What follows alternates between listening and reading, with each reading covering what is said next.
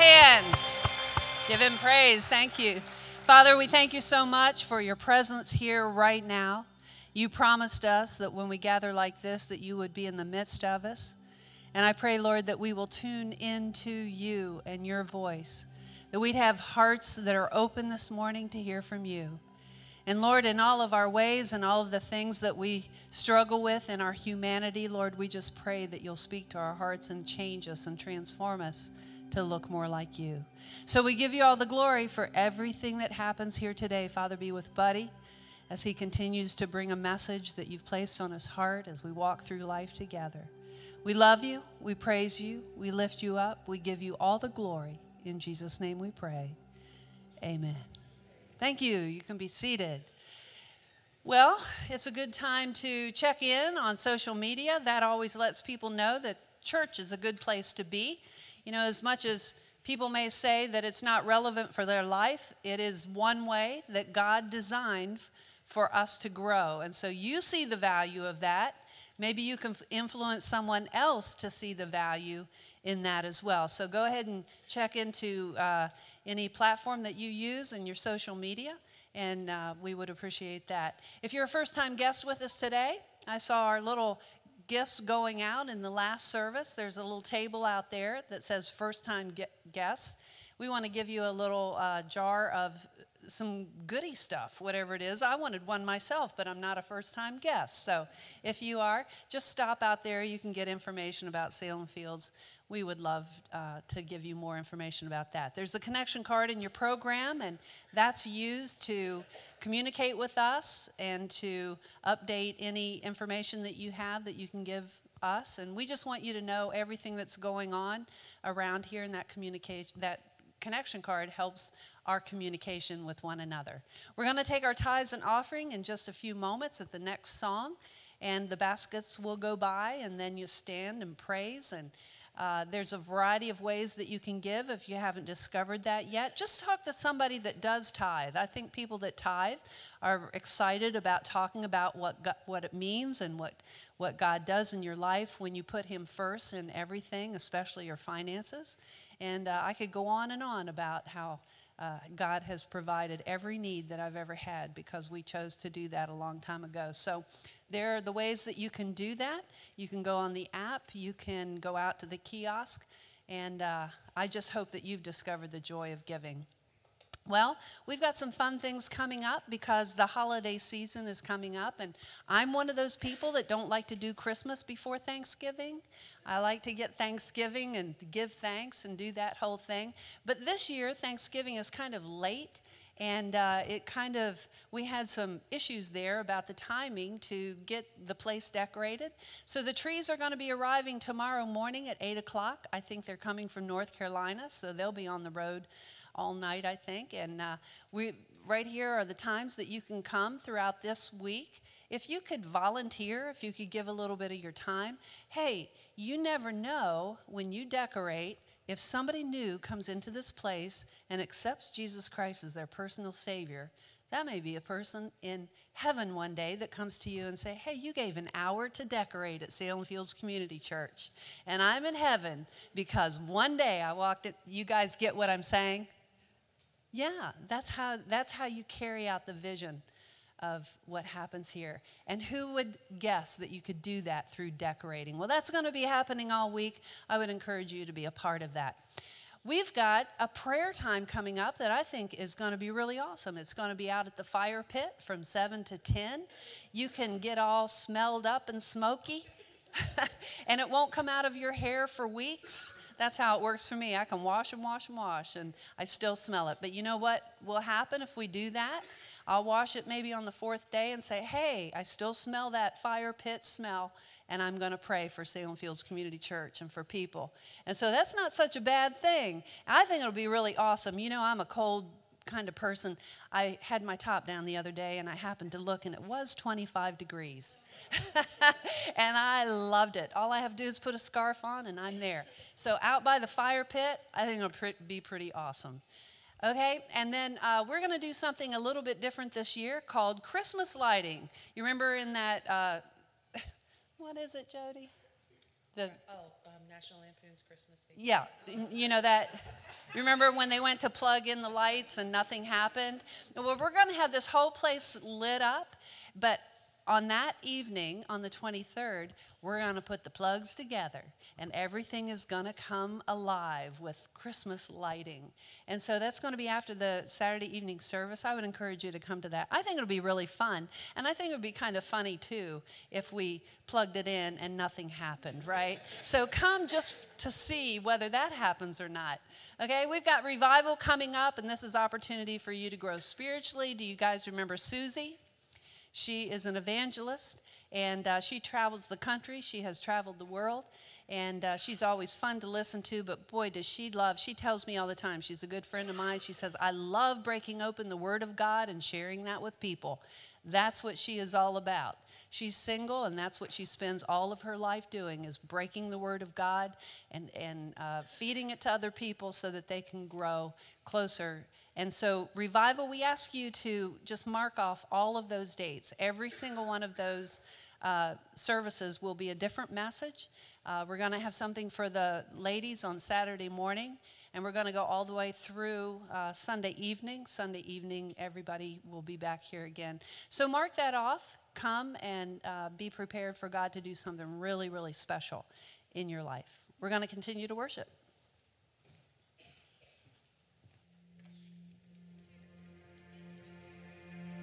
There's a sound I love to hear. It's the sound of the Savior's room as he walks into the room where people pray. When we hear praises, he hears faith.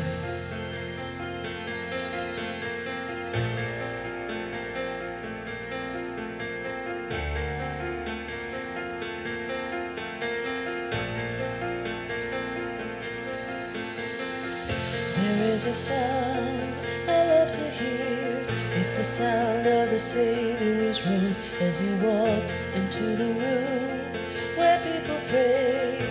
Where we hear worship, he hears faith.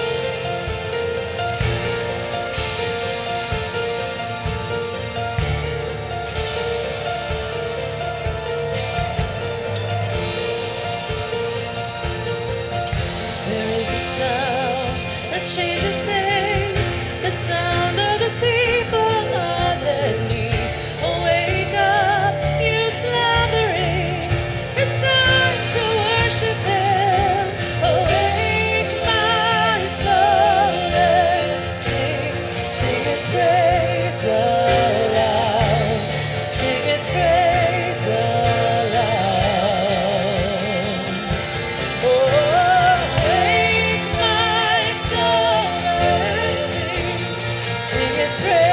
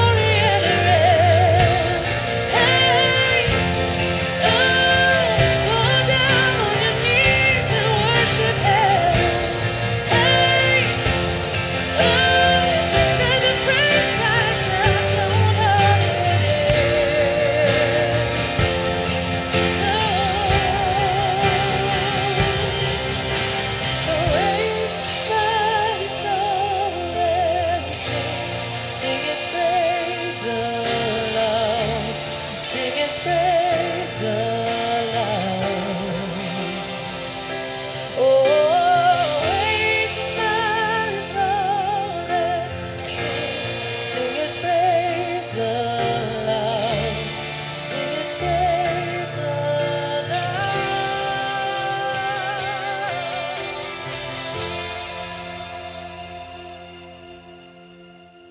when we worship him, we invite his presence. And so just as that song says, that just imagine when we praise him walking right into this room. Because his presence does just that. When we praise him, the word says he inhabits the praises of his people. So his presence is him in this room. And when we are in his presence, that's where life change happens. That's where healing happens. That's where revelation happens. That's where restoration happens. And so every time we lift up his name, every time that we sing the words to these songs, we're inviting his presence. We're inviting Jesus and giving him permission to do what only he can do in and through our lives. You know, worship truly is our weapon to refute the lies of the enemy, or to refute these things that we are just constantly believing about ourselves, or the fear that tries to cripple us. But the reality is Jesus meets us right where we're at. Whether you find yourself at the lowest of lows and you feel like you're wandering, or whether you feel like you're in the highest of highs, he meets us in both places, because he's a faithful God and he is always wanting to just move in our lives. And the greatest thing is he doesn't want to leave us in either place. He's constantly calling us to more. He's constantly calling us to a deeper place with him, a deeper knowledge of who he is, a greater faith, a greater understanding. And so let's take this time and let's appreciate these moments. And so wherever you find yourself, just as you are, Jesus will meet you there, just as you are. You don't have to clean yourself up. You don't have to pick yourself up. All you have to do is lift up his name and say, Jesus, I need you. And he will meet you, and he will speak, and he will move. So let's worship him from that place. Let's pray from that place here this morning.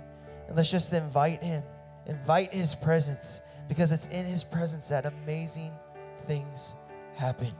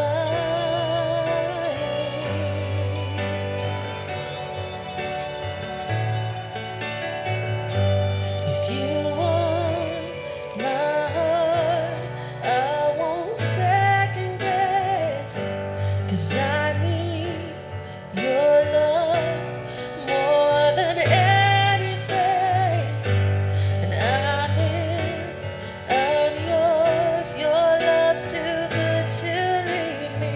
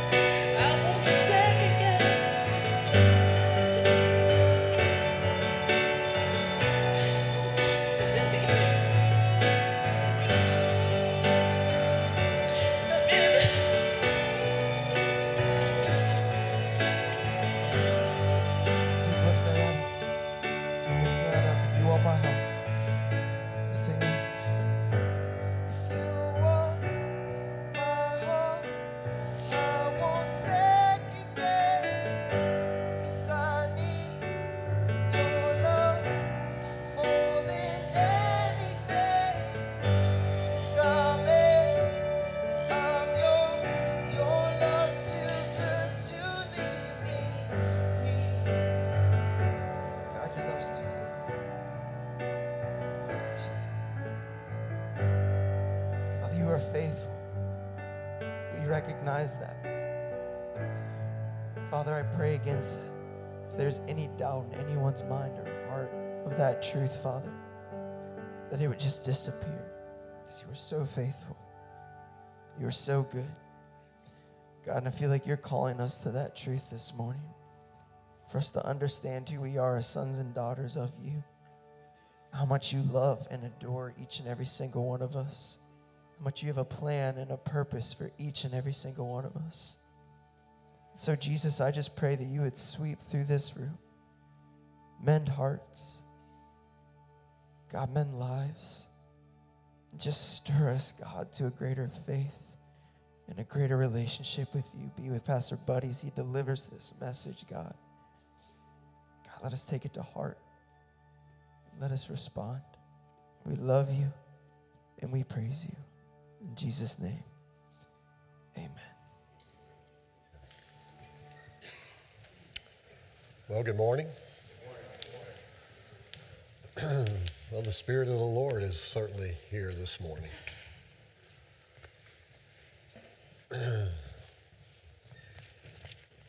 Anyway, glad you're here.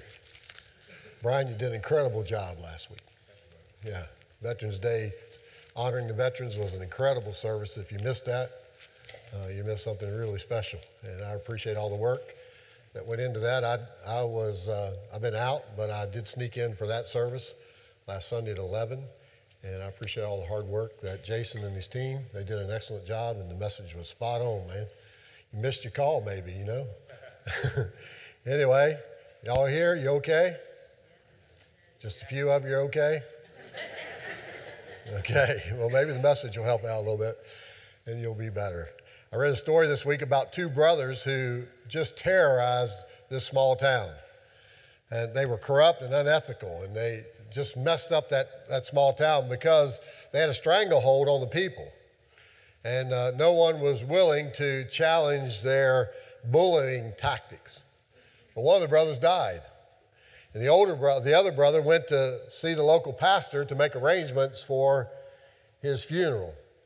And knowing full well his brother's character, he tried to bribe the young pastor to pay tribute to his deceased brother. He told the young preacher that he would make a sizable donation to a struggling building fund if his brother was portrayed as a saint. Nothing speaks more than money, I guess, but the church was packed for the funeral, and not because the man was so popular, but because the people in the town wanted to hear what the pastor would say about the guy. And when the pastor stepped to the pulpit, he took a deep breath, and he paused for a moment. He looked over at the brother, and he glanced down at the coffin. And finally he began. He said, "This man was a liar, a cheat, an adulterer, and a bully. He stole from hardworking people. He cheated people out of their land. He threatened people weaker than himself." And then he paused again, took a deep breath, and he said, "But compared to his brother, he was a saint." Death is a part of life. According to statistics, one out of one of us dies. And the beginning of life excites us. I mean, there's nothing more exciting than the birth of a child. A death date humbles us, concerns us, and even hurts us. Nobody chooses their birth date. You know that. You didn't have a choice in that. And we have little or no control over the date we die. But we do have control over what happens between the hospital room and the funeral home. We have a choice. We have a choice and control over what happens between those two dates.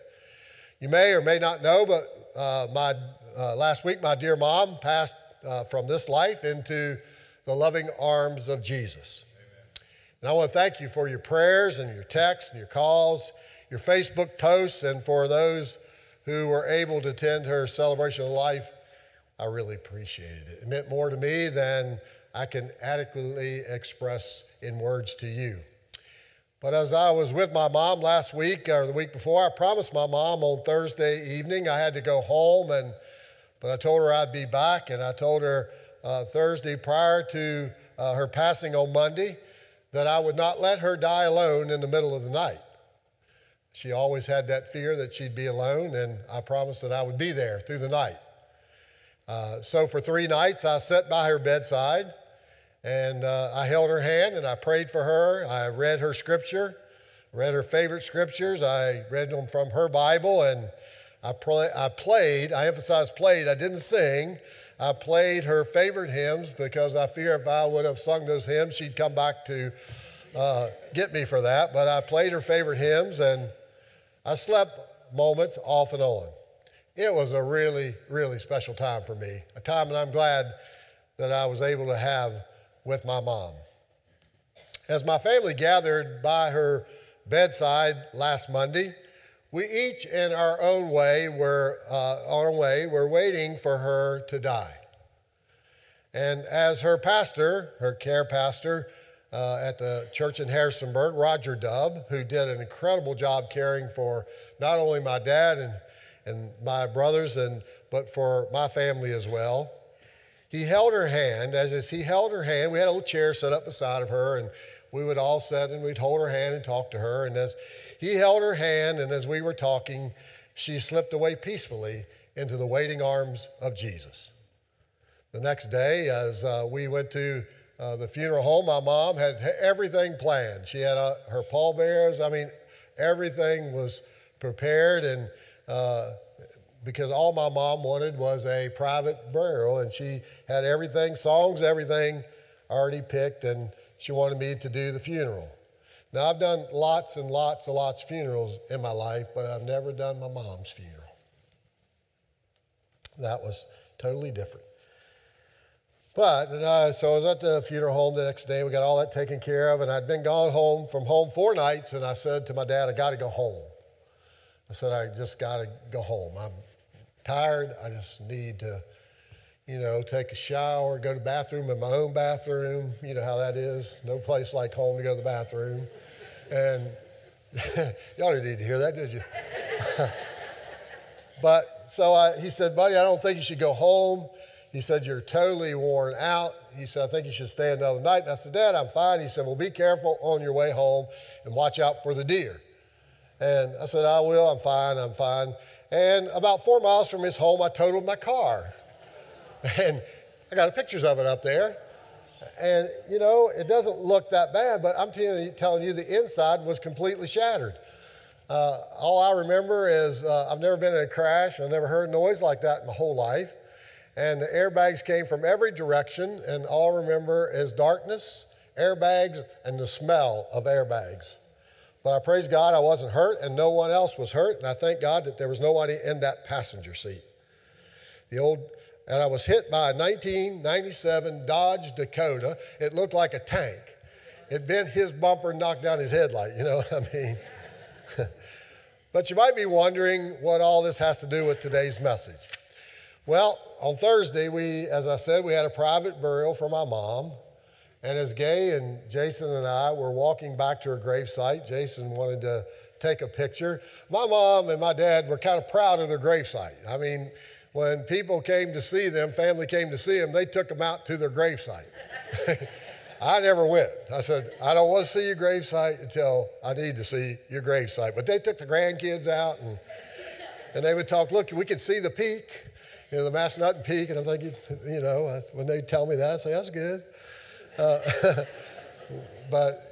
just didn't want to see that. And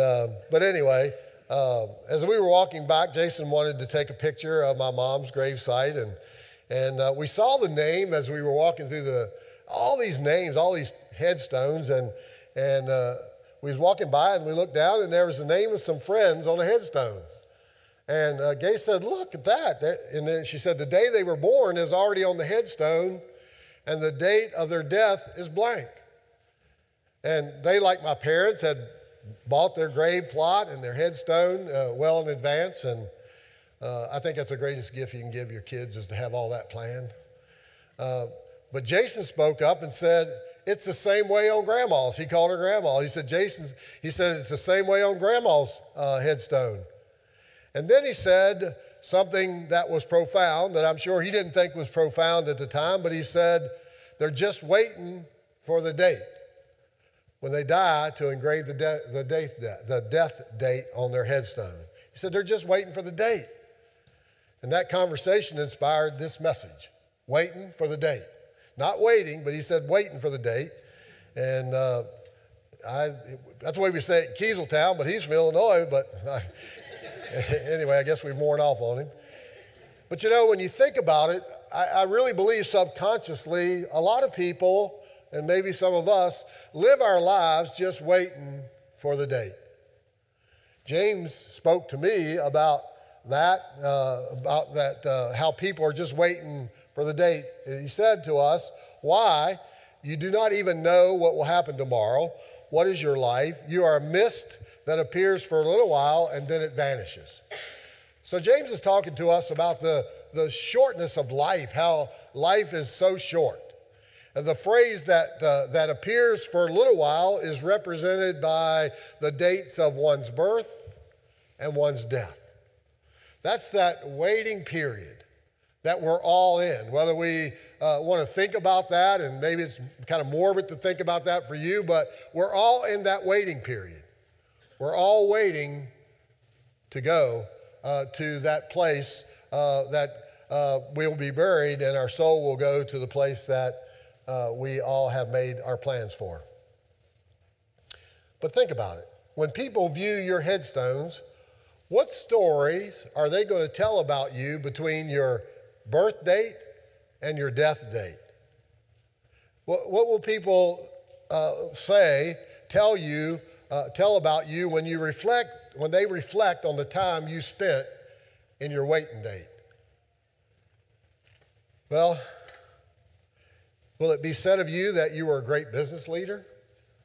That you made lots of cash? That you graduated from a certain college with several degrees and you got letters in front of your name, maybe letters after your name, and that you had a nice home and fancy cars or whatever? Or will they say your life made a positive impact on the lives of others? Until our last date is etched in stone, during the time we're waiting for our date, is what will determine what people will say about us. Everything we do in this life, in the waiting time between our birth and our death, will be what people remember about our lives. So I guess the question becomes, what are we doing with the waiting time? What are we doing with our life during this waiting time between our birth date and our death date? So how are you presently using your waiting time? Do you live, like most people in this community, live in a mad rush to pack as much as possible into your waiting time? I mean, are you just dashing around to live, hurriedly pursuing things that don't matter, and things that won't last, and things that someone else will one day own? Or are you impacting what will happen in the lives of others in this generation and in the generations to come? Psalms 90:12 says, teach us to number our days aright, that we may gain a heart of wisdom. You see, God has called us to live fully, to live our lives fully with the knowledge that our days are limited, so that we will recognize the value of this very moment, of this moment, and of the moment right now. I wonder if God made life so short. I wonder if God made life so short that it would matter more. Our time is as limited as it is in the hands of the sovereign God of creation. He does, though, give us a choice. We have a choice in our waiting time. We have a choice about how we will use the time we are given. What we will do with our lives really matters. It's important to know that God did not breathe life into our bodies. God did not knit us together in our mother's womb so that you and I would run through life living only for ourselves. God made you and I for a purpose. He made us for a purpose. God doesn't just create things for the fun of it, fun of it. He created dogs to be dogs. He created cows to be cows. He created the sun to shine, and he created the wind to blow, and he created you to be you, and he created me to be me. He created each of us individually, and he created us with a purpose. Psalms 139:16 from the Living Bible says, "You made all the delicate inner parts of my body. You knit them together in my mother's womb. Your workmanship is marvelous. You were there while I was being formed. You saw me before I was born, and you scheduled each day of my life before I began to breathe." I mean, I'm talking about in the foundations of the earth, God knew all about your life, is what the Bible says. As he was knitting you together and you and I together fearfully and wonderfully in our mother's womb, he knit us together in our mother's womb because he had a purpose for our lives. He had a purpose for what we were created to do. The Bible says God prescribed our birth. We are custom designed by God himself. We are not an accident. Regardless of the circumstances of your birth, you are not an accident. I'm saying to you today, your parents may not have planned for you, but God planned for you. He planned for you before you were ever born. And we were put on earth for a purpose, to make a contribution in this world. And I would say to you, my friends, today, that if you don't know that purpose, if you don't realize today that you have more purpose in your life than what you're doing with your life at this current moment in your life, if you're working yourself silly, I want to tell you today that God has a greater purpose for you than just running up and down Interstate 95, wearing yourself out to earn a few bucks so that you can buy a few things so that when you die, somebody else can have them. God has a purpose for our lives. God has a purpose for your life. And I would not spend another day without reflecting on why God took such care to knit you together in your mother's womb. Why did he plan your life before the foundations of the earth? What did he have in store for you? And discover that and live that out in your life. There are things God wants you to do. There are things he wants me to do. I know that Gay and I are stepping away from here, but I can tell you God still has purpose for my life. And no matter how young you are or how old you are, God has purpose for your life, and he wants us to fulfill that purpose. There is a life he wants us to live while we're in the waiting for the date time. Ephesians 2:10 says, "For we are God's masterpiece. He has created us anew in Christ Jesus so that we can do the good things he planned for us long ago." We are God's masterpieces. You know, I don't know what you think of yourself when you look in the mirror. I don't know what you feel about yourself on a daily basis, but I can tell you when God looks at you, he sees a masterpiece. You are a masterpiece. When God created you, he created a masterpiece. But I think somebody needed to hear that today. What are you? Everyone say it with me. Look at the person next to you and tell them that a little more convincing than you just told me.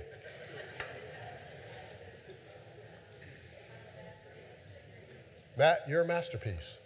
You don't have anybody beside of you, so I thought I'd tell you. Jamie, you're a masterpiece. So are you, buddy. Thank you. We are created, not only did he create a masterpiece, he didn't create that masterpiece to hang on the wall or sit on the shelf. God created us to do the good things he planned for us. Not only did God create us, when he created us with a plan. Outside of our purposes to glorify God, God has a specific purpose for our life, and that purpose is not to sit on the shelf. It is to do, as a masterpiece, it is to do the good things that he has planned for me and for you to do. God created us to do what? Everyone say it with me. God created me to do the good things he planned for me. So let's say it together. I'm a mess today, but we're going to get through this. I was created, let's say that. I was created to do the good things that he planned for me.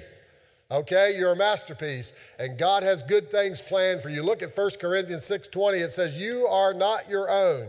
You were bought with a price. Therefore, honor God with your body. So what does that mean? It means that honor God with your body. It means that for those who are in Christ, those who have accepted Jesus Christ, those who would say today I'm a follower of Jesus Christ, what that means is that your waiting time is no longer your time. It's God's time that He created you to live out the purpose that He has for your life. So I guess the question today is, what are you doing while you're waiting on your date? What are you doing with the life that God has given you?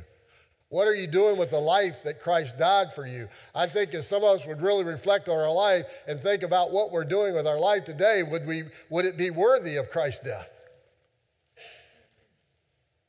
Are you living it for Him, or are you living it in the fast lane just for you? I have a video I want you to see in just a moment. It's Nick Foles. Nick Foles last year played for the Eagles, and they were Super Bowl champions. Now that's hard to say. You know what I found? If you're a Redskin fan, you got to find other teams to hate on. But he was traded, or he was a free agent, so he went to the Jacksonville Jaguars, and he tells a testimony of that, and I'd like for you to see that.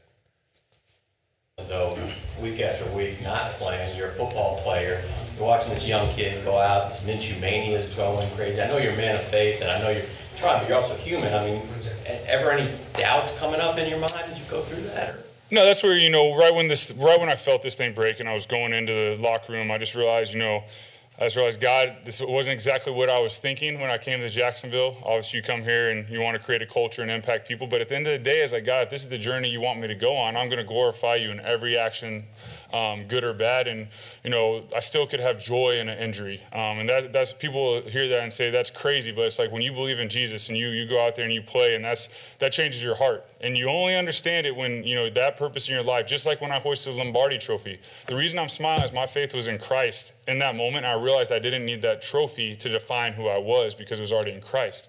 And that's my message when I play. Same thing happens when I get injured. We tend to make this so much about us as human beings. We tend to make it about us as athletes. It's not about us. It really isn't. And if you make it about yourself, you're probably going to go home at night, lay your head on your pillow, and be very alone and very sad. And then hopefully someday you can find that purpose in your life, because my purpose isn't football, it's impacting people. And my ministry happens to be the locker room. And I've been able still to get to know people, get to know these guys through an injury. Though I might not be playing, that is difficult from a fleshly perspective, but from the spiritual perspective, from my heart, I've been able to grow as a human being to where I feel like I'm at a better situation here as a person than I was before because of the trial I just went under. And I know that's a sermon in itself, but that's how I go through life. And the good Lord's been there to, you know, it's not always about prosperity. I don't believe in the prosperity gospel. I believe if you read the Word of God and you understand it, there's trials along the way, but they equip your heart to be who you are. So when I step on the field, I'm going against a man in Frank Reich who's very similar. He's a guy that I admire more than anything. He's a guy that has impacted my life so much, and he's going to be on the opposing sideline. So that's going to be fun. Yes. What a testimony. I just wanted you to hear, he said, my purpose in life is to impact people, and my ministry is to people in the locker room. He understood what his purpose was. And it wasn't to make money, although he'll make lots of it. His purpose was to impact people and to minister in the locker room. His purpose was to glorify God. And I got to tell you, why didn't the Redskins pick him up? I'm a Jaguar fan. They're probably as bad, I don't know. But, you know, last week as I stood in the line greeting friends before my mom's celebration service, I got a clear picture of what she did while she was in her waiting for the date time. You know, honestly, before last week and before I took the time to reflect on my mom's life, I kind of just thought she was just waiting for the date. I mean, you know, I'd go home and she'd be at home. And I'd be there and I'd go in and she'd be either sitting in her chair in the last year, or she would be up about cleaning or cooking or doing something. And I just kind of thought Mom was just living life, waiting for the date. And As I reflected on that this week, how wrong was I? I mean, the number of people who were there that day. There was a line of people that from farmers to attorneys. There were people that her and my dad ran a little business, and the number of people that spoke to me about the impact that my mom had made on their life. You know, person after person said, your mom did this for me. When I needed this in my life, your mom did this for me. When I was down, your mom made me feel like I was this or that. She impacted so many people, young and old. I mean, there were people there that could hardly walk in, and there were people there that were young people that said to me, your mom made a tremendous impact on my life when I needed it most in my life. You see, beyond that, I just wanted to share just, you know, I just need you to indulge me for a moment because I just want to honor my mom.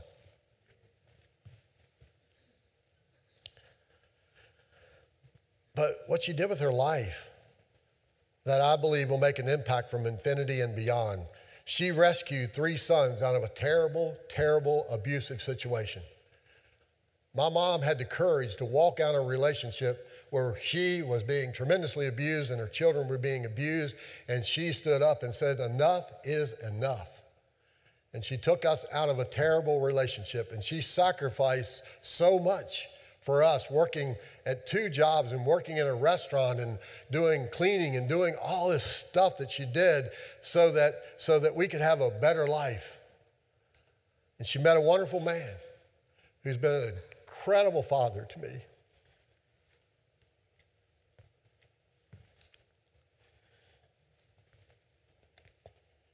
Darn, I don't want to do this. I mean, to watch him care for my mom. My mom had Alzheimer's. And her biggest fear was she'd go to a nursing home. And my dad said to her, I remember the day hospice come in. She thought that they were getting her ready to go to a nursing home. And I can remember my dad saying, baby doll, you will never go to a nursing home as long as I can do it. And I'm telling you, he gave himself tremendously for her, and I've told him that, and my sister. But my mom supported Gay, Jody, and I in our early days of our marriage when we struggled financially, when we'd open the cabinet and we had peanut butter. My mom she was a gardener, and she was always canning, and she worked me to death as a kid. I couldn't wait to get out of the house. Man. And she'd say, well, it was good for you. Springing beans and picking beans at 6 o'clock in the morning isn't good for nobody. But she took care of us then. And when we were called to ministry, she supported us in so many ways. I mean, I'll never forget when I called her in my office at Harrisonburg when I was the youth pastor there and told her I was going to be moving away from home and moving to Woodbridge. You thought I just did the worst thing in the whole world. But she bucked up and she supported us in so many ways. Now, my dad was there too, but he had never thought to do the things that she did. But her and my dad hauled sound equipment and lighting equipment and a stage and all kinds of stuff. When Gay was a youth pastor leading our youth group, she had a choir that traveled all over the United States, and everywhere we went, there's that little brown pickup. There'd be my mom and my dad. And my dad got saved in Ohio in one of those deals. She's financially supported Gay and I and our family in the early days of ministry when we could hardly make ends meet. I can remember when we were here in Fredericksburg and we were just getting by and our TV blew up. And here come my dad and mom on a Sunday morning carrying a TV in for us. That's the day when it took men to carry TVs. And I said, well, Dad, do you mind loading it? But anything we needed, they always made sure we had it. And Mom would always slip a few dollars in our hand and knew that she was always there to help us make ends meet. She cooked meals for our youth retreats for several years. We'd have these big youth retreats when we were youth pastors, and we'd have 80 to 100 kids show up, and my mom and another lady, Shelby Schly, they would get together and they'd plan the menu for 3 meals a day, and they would fix that food for us, and we would have our retreat, and kids would get saved. And it was because my mom and Shelby worked so hard to make that retreat. I'd bring friends to my house that she didn't know. She loved those friends just like they were her friends. She cooked breakfast for us, and I mean, she just, anyway. She supported our youth mission trips. We used to do these crazy mission trips, and we made homemade Easter eggs. And I can remember we would make those Easter eggs, and from sunup to sundown, my mom would be there making Easter eggs. We had to get that sugar, and I don't know what you put in all that mess, and they'd mix it all up, and then the teens would roll it. And I don't know how anybody ate it if they'd been there watching the teens roll it, but they did. And, I mean, we raised money in Harrisonburg. I remember in Woodbridge we sold $30,000 worth of Easter eggs, and she was there every day helping us make those Easter eggs so that we could take kids on trips to Florida and Mexico and other places. She gave faithfully, I mean faithfully, in every capital campaign here at Salem Fields Community Church, from Forward to By Faith. My dad's old pickup still has that bumper sticker on the back that says Forward by Faith on it. And she gave in every one, all the way up until rebuild. She always made her commitment to that. I remember vividly her desperately when Alzheimer's was really starting to get in a whole different gear, wanting to write her last tithe check and her last rebuild check to Salem Fields Community Church. And she was so frustrated. And she had her checkbook, and she kept saying, "Buddy, how much is it? How much do I write it for?" And and I just said, "Well, Mom, write it for $10,000. And, you know, anyway. She gave that last check, and I'll never forget it. I wish I had a copy of that last check. She could hardly write, but she wrote her tithe check and she wrote her rebuild check. And down at the bottom it said tithe and rebuild. You know, she gave every Thanksgiving offering that we had at Salem Fields. My mom always sent the check. She sent it to me, and I'd open it up, and there'd be a check. Thanksgiving offering. This will be the first year that I've been in ministry I won't get a check from my mom for our Thanksgiving offering. Now, I'm not saying my mom was perfect. She was far from perfect. But she lived a simple life, a very simple life. And she lived a life that now I know impacted so many people. And as I reflect on that, I think every person in Kieseltown, that's not a whole lot of people, but I believe every person in Kieseltown came to her funeral. And she impacted people in her community, in her church in Harrisonburg, in Woodbridge, and here in our community. They came as much as they could when they were able to do that.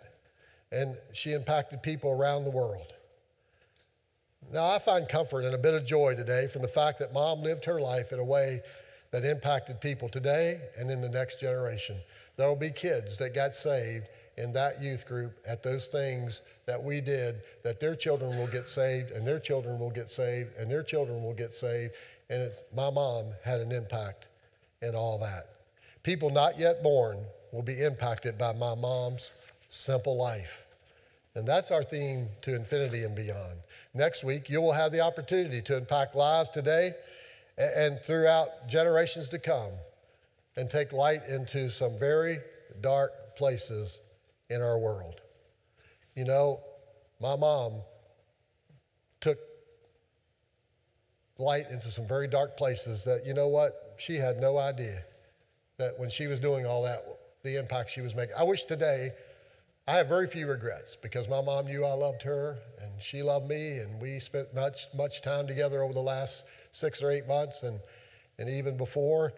I wish that sometime in there I would have said, "Mom, do you know all that you did?" I wish I would have recognized it to be able to say, "Do you realize the number of people that have been impacted by your service and by your giving and by your love?"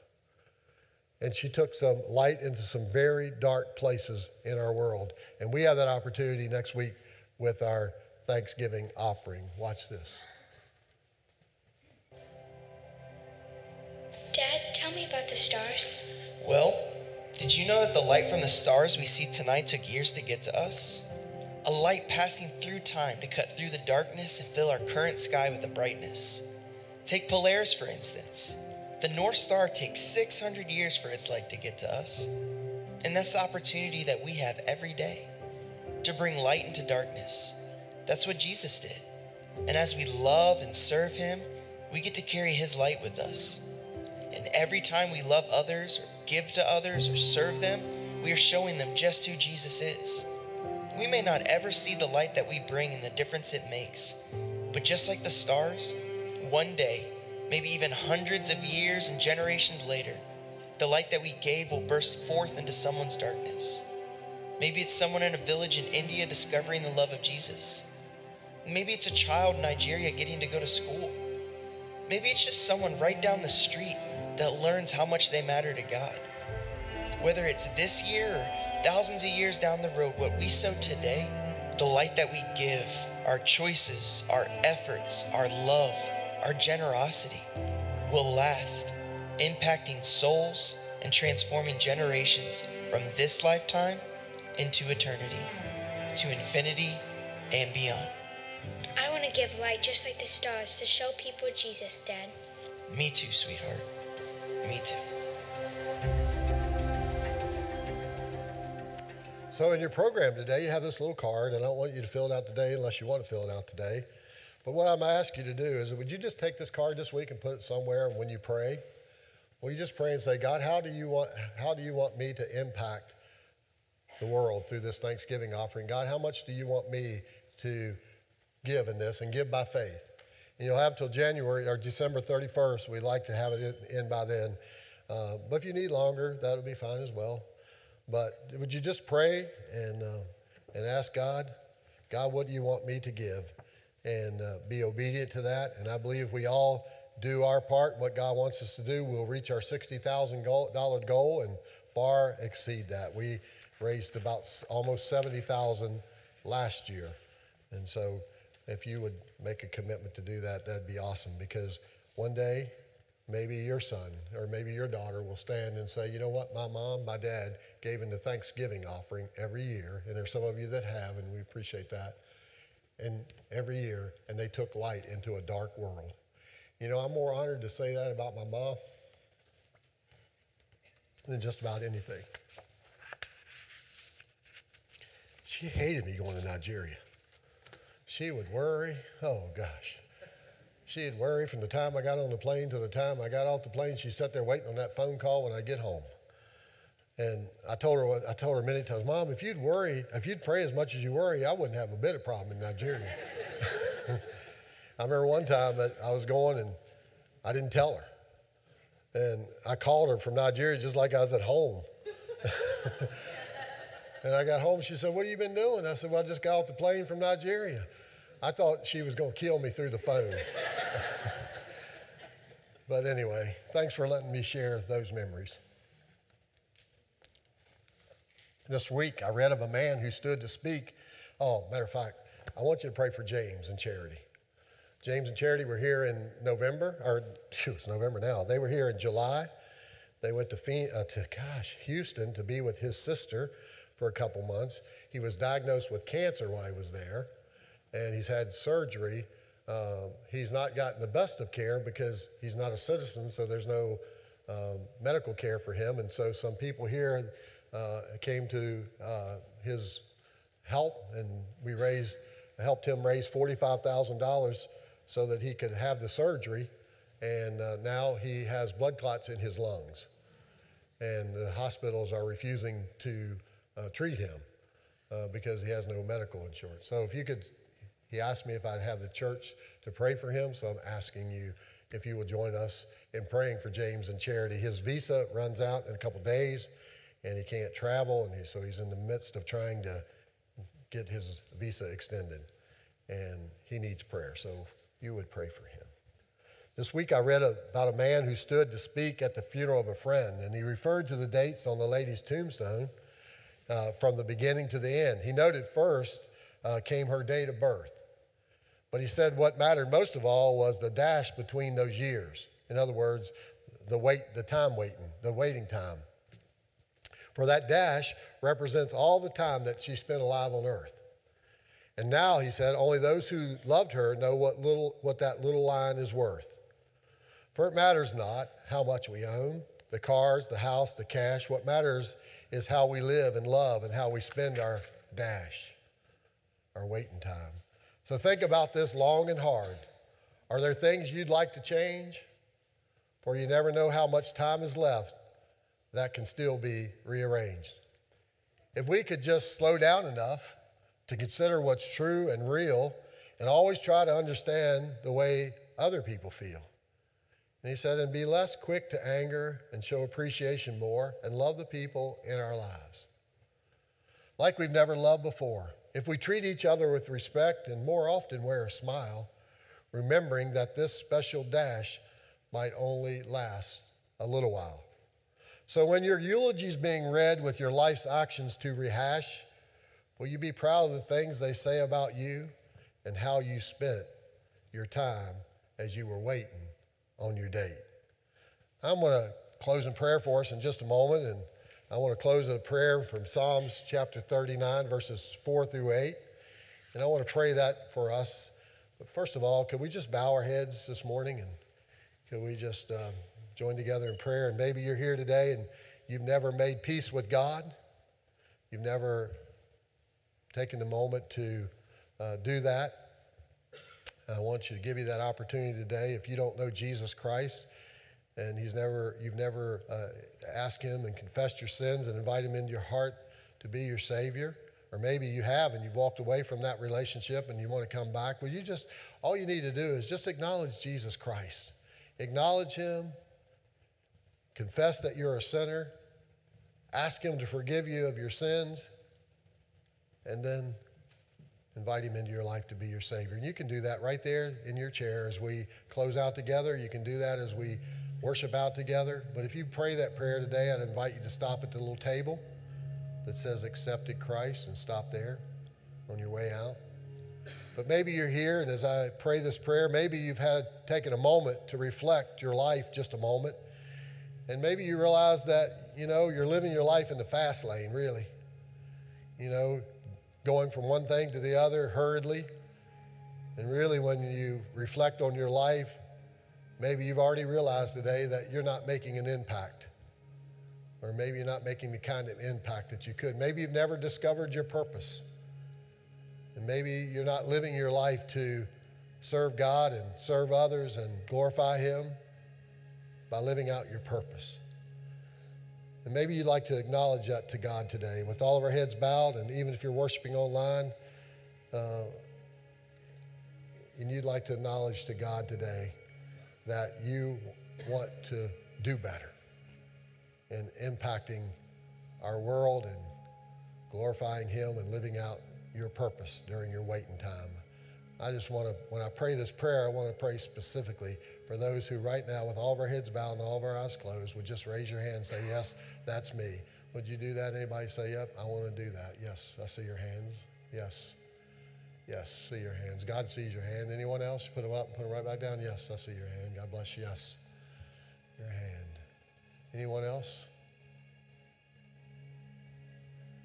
Just raise your hand. Anybody? Okay. Let's pray. Remember, this is from Psalms. Lord, remind us how brief our time on earth will be. Lord, remind us that our days are numbered, how fleeting our life is. Lord, you have made our lives no longer than the width of our hand. Our entire lifetime is just a moment to you at best. Each of us is but a breath. Lord, we are merely moving shadows, and all our busy rushing ends in nothing. Lord, we heap up wealth, not knowing who will spend it. And so, Lord, where do we put our hope? Lord, our only hope is in you. Lord, rescue us from our rebellion, and do not let fools mock us. In Jesus' name we pray. Amen. God bless you. Let's stand and worship together. Hallelujah,